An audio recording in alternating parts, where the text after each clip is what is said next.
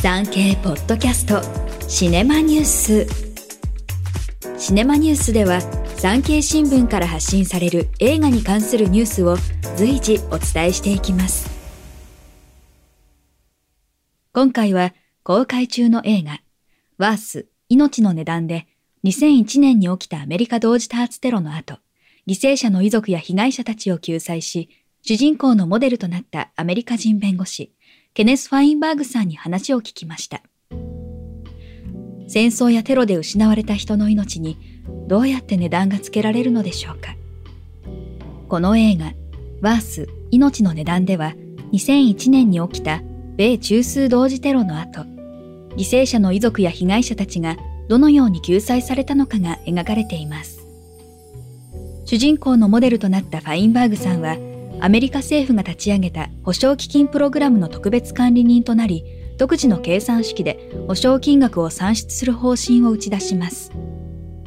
プログラム反対派が勢いづく中、ファインバーグさんが率いるチームは様々な事情を抱える被害者遺族と接するうちに、いくつもの矛盾にぶち当たることになります。アメリカではテロ発生後、すぐに犠牲者の遺族や現場で被害に遭った人たちを救済するため、公的資金による9.11被害者保障基金が設立されました。というのも当時、ハイジャックされた航空会社などへ集団訴訟の動きがあり、アメリカ経済の停滞を招くとして、アメリカ政府としては訴訟を回避したい狙いがあったのです。保証金の受け取りと引き換えに、申請者には訴訟権の放棄を求める形で、遺族や被害者を合わせた5560人に対し、総額およそ70億ドル、当時のレートでおよそ1兆500億円が配分されました。調停や裁判外の紛争解決で定評のあったファインバーグさんが、この保証プログラムを束ねる特別管理人に任命され、保証基金の基本ルールや個々の保証額などを決定しました。遺族たちの思いを真正面から受け止めなければいけない辛い仕事だったといいます。ファインバーグさんは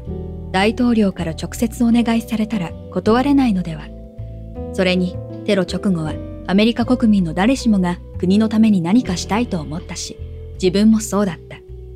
アメリカ国民の義務として引き受けなければいけないと思った、と当時を振り返ります。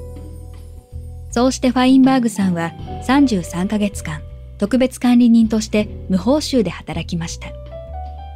人の命に値段をつけなければいけない仕事の代償として、報酬を受け取るというのは個人的にも適切ではないと思ったし、おそらく他の人の目にもそう映るのではないか、と話します。前例のない保障プログラムについて、大統領や議会も頼ってくれているので、意図した通り機能するのか大変なプレッシャーを感じていた。ただ、このプログラムは金額が大きかったので、成功させる自信はあった。とファインバーグさん。そして遺族を救済するためには、金銭的な問題を解決するだけでなく、個人を弔い、忍ぶ機会を提供することも、プログラムを成功させる鍵だと思ったと話します。個人的におよそ1000回の個別聴聞会を開き、およそ2500人の遺族らと直接面談したそうです。ファインバーグさんは、心が衰弱してしまうような話が多くて、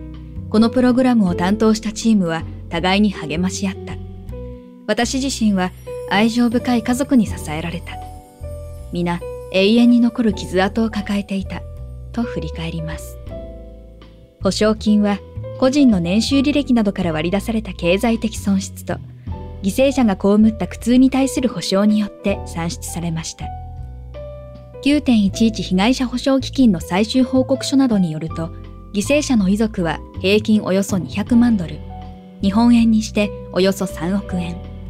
負傷者は平均およそ40万ドル、日本円にしておよそ6000万円を受け取ったといいます。最終的に基金への申請を拒んだのはわずか94人だったそうです。ファインバーグさんは、統計的に見ても有資格者の97%が自発的にこの保証プログラムに参加してくれた。結果的に71億ドル近くを国民の税金から保証金として支払うことができた、と説明します。テロ発生時はブッシュ共和党政権。ファインバーグさんは過去に民主党の上院議員の側近だったこともあり、民主党寄りの人間と見られていました。ただ当時は未曾有の惨事に対し、アメリカ国民はもちろん、アメリカ議会も超党派で一致団結していたといいます。一方、現在のアメリカは分断がますます深まっていると見ています。ファインバーグさんはアメリカ同時多発テロについて、アメリカ史上南北戦争や真珠湾攻撃、ケネディ暗殺に匹敵するとした上で、本作、ワース、命の値段についてこう語りました。たった20年ほど前のアメリカがいかに一つになっていたかを映画を通して感じてほしい。アメリカだけでなく、今世界は政治的にもそうだが、市民同士が協力することがいかに大切か。そのことを考えるきっかけになれば嬉しい。